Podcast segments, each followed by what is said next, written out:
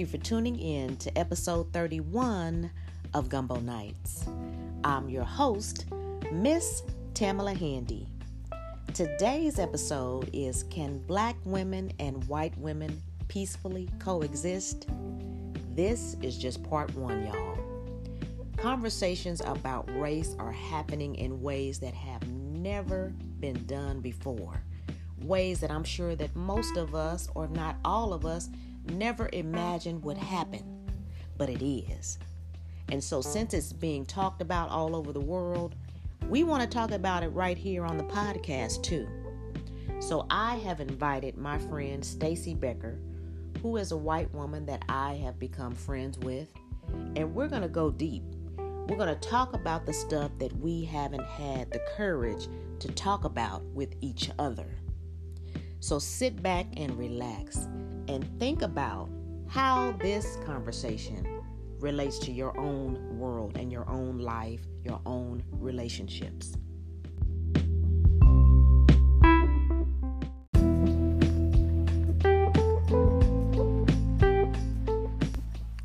I wanted to explore some of the assumptions that black women have about white women and also the assumptions that white women have about black women. And I wanted to explore this with my friend Stacy Becker. We had a writing exercise that we shared with each other, and here's what I said.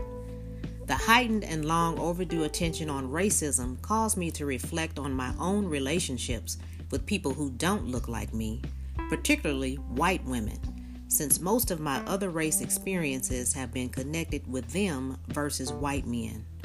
I've had my share of wonderful and weird moments with white women, both personally and professionally. I've had some wonderful conversations with Dr. Wendy Aker, Caroline Smith, and Kathy Berrien, and they've left me enchanted, delighted, and looking forward to the next time. While weird conversations with some managers at work have been awkward, underwhelming, and dreadful. The latter experiences have made me less interested in exploring new ways to connect and collaborate with white women. If opportunities came my way, I wouldn't resist, but I definitely wasn't seeking them out. Recently, I've chosen to broaden my horizons and have intentionally responded to requests from white women interested in connecting with black women, and I've proactively reached out to them in an effort to try and understand one another and build a bridge. I believe that women of color and white women can build healthy, productive, and fruitful relationships, but we have to put forth the effort to make it happen and heal what's been broken and misunderstood for many years. I also truly believe that we're more alike than not, but I still wonder why white women do some of the things they do. And I assume they have the same thoughts about black women. But now I don't have to wonder so we're no longer going to keep our thoughts and our beliefs and assumptions about one another bottled up. We're setting them free right here for deep exploration and contemplation. So here's what I wonder about white women. I wonder if they recognize or care that I have boundaries and borders around my life. I wonder if they think that I think every inappropriate question they ask me and every odd thing they say is racist or discriminatory. I wonder if white women think that I'm inferior to them. I wonder if they've ever called me the N word behind my back. I wonder if my way of being and navigating life makes them envious in any sort of way. I wonder if they think my intellect and self motivation is driven by a desire to compete with them or take what they have. I wonder if they feel threatened by my directness and confidence. I wonder if they think our disagreements keep me up at night. I wonder if they think they provide wise counsel to people of color who are experiencing racism and discrimination. And I wonder if they really want to know women of color and engage with us on a deep level. I wonder what you're thinking, Stacy. Miss Handy, when I got your questions, I had to think about them for a very long time.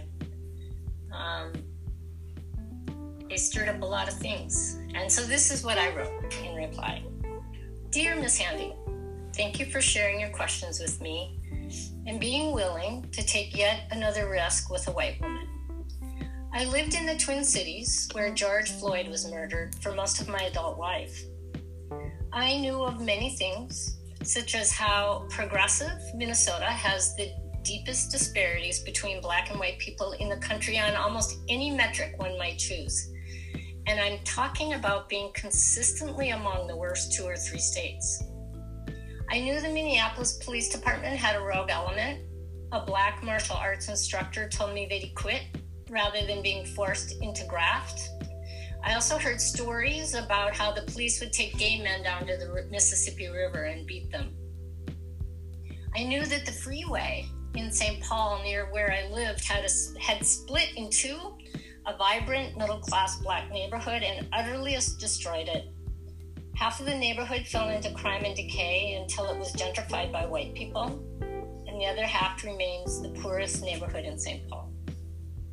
Could go on and on about what I knew about what I intellectualized, and I cared. I did what I could in environments not geared to doing what they could. But it wasn't until the last few weeks that was what was in my head began to migrate to my heart. I read your questions and what I feel is some curiosity, but mostly profound sadness. Sadness at the way the world is constructed to keep people apart. I can't even summon anger right now, although I know it's there because the grief is too deep. Yes, I would love to get to know and deeply engage with Black women because as your question asks, I am envious of the way they navigate their life. The black women I've worked with have seemed grounded and truly joyful about life in ways that escape most white women. They have also seemed um, especially pol- polite and reserved toward me. I sense strong boundaries, almost an energy field between us, as if to say, We're doing our professional best in working with you, but expect no personal insights, sharing, or camaraderie. That's off limits. So I seek, but honestly don't know how to approach the deep engagement you ask about. The invisible barrier seems so intimidating. Other questions you have asked about white women are born out of my experiences too. Certain women feel threatened by directness. I'm a very direct person, so I see this all the time they place themselves in competition, they feel superior, they have an answer to everything. Um, and I've always chalked these up to getting ahead in a white male dominated culture. And I think this is the learned hubris of the white culture. I'd like to circle back to the boundaries question because I suspect that this too is an artifact of white culture. I suspect that the very first, oh my God, too much information came out of white culture. We seem to have lost the sacredness of privacy, believing that the route to intimacy is by sharing any and all information. This story, I once went, I did online dating, which I vow never to do again. And this guy, before you'd meet, he wrote and said, Oh, here's 20 questions. I want you to answer them all, or I'll answer them. And some of them were like, What's your favorite cookie? And some of them were really intimate. So I wrote him back and I said, do you ever like wait for these questions? Isn't that like the beauty of a relationship to let those things unfold over time? And he wrote back to me and he said, Stacy, I don't like the games you play. Goodbye. And so this is just a long way of saying that I really am as mystified by the boundaries question as you are. Now, for a last few questions. Uh, your explicit questions around race. I have never called a black woman or man the N word ever. And I have never ever had to even stop myself from thinking or saying it. But I also don't imagine myself being able to provide wise counsel to people of color facing racism or discrimination. Um, there's no way I could understand what you face and what it feels like. I'd like to think I could be supportive and I like to think I could provide counsel on things I am knowledgeable about, but that is not one of those things.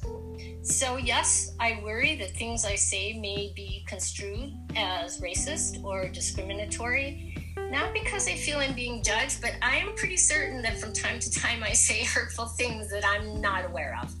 Um, and I know it's not the job of women of color or people of color to teach white women, you know, what these hurtful things are. But I, for one, would appreciate, you know, being called to it in the moment because no matter where you are, that teachable moment is there and it's powerful. And so I wonder is there something midway between black women bearing the brunt of teaching white women and white women just muddling through and not learning? And what would that reciprocal responsibility look like? And finally, I would just say I I really wonder like how you will receive this. Um, whether it feels like there's a lot of white guilt, and I think I can't imagine how there couldn't be, because in this moment in time, you, it's pretty crushing. And I'm not trying to make that equivalent with what you've experienced. It's not even close. Um, but it is something that I think white people have to confront, and I think our failure to confront that is part of uh, the ongoing saga of this country. Um, and at some point, until we do, and and um, do it in an honest way with ourselves and with one another, um, we're, we're going to struggle hmm. um, on questions of race. And so, I am hoping that these kind of conversations, letter exchanges, whatever it is, um, can help us really learn how to turn our guilt into constructive action for the kind of world we really want to see. Well, I really I thank you so much, Stacy, because you just willingly joined in with me on this for us to be able to understand each other. And so I hope that everyone that is listening, you know, think about your own judgments and biases that you might have, your defensiveness or any disagreements that you bring into the room that have a lot to do with race. Because as we just shared, there's some things that we think about each other and we've never said it. And I wonder how many relationships have been held back or restricted and didn't get to flourish the way they could have because of this stuff that we don't talk about. So I'm so happy that Stacy has shared things that I didn't think that white women thought about me. And so before we end, I just want to say I hope that you'll begin to think about your circle of people that you hang around with. If they look like you, all, all of them look like you, or if there's anyone that doesn't look like you, how can you begin to build bridges? What questions do you need to ask? What assumptions are you holding on to that might not actually be true? And we will come back in the next episode and we'll have a deep conversation about all of these topics. I hope you've enjoyed this episode and be thinking about what you can do to build bridges with people who don't look like you.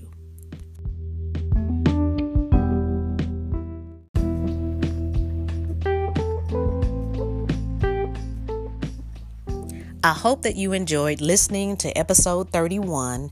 Stacy and I talking about relationships with women who don't look like us. I told you it was going to be deep, real, candid, and transparent. And that is exactly what it was. But I don't want to leave the conversation here. I want to know about the experiences that you have had. Has it been something similar? Has it been completely different? Whatever it is, I would like to know and hear from you. You have an option right here in the podcast of being able to leave a voice message. So check it out, use it so that we can go back and forth and share different ideas and perspectives with one another. As always, y'all, thank you for listening, liking, commenting, sharing, and subscribing. And you know, whatever you do, make sure that you join me right here for the next episode, which will be part two of our conversation.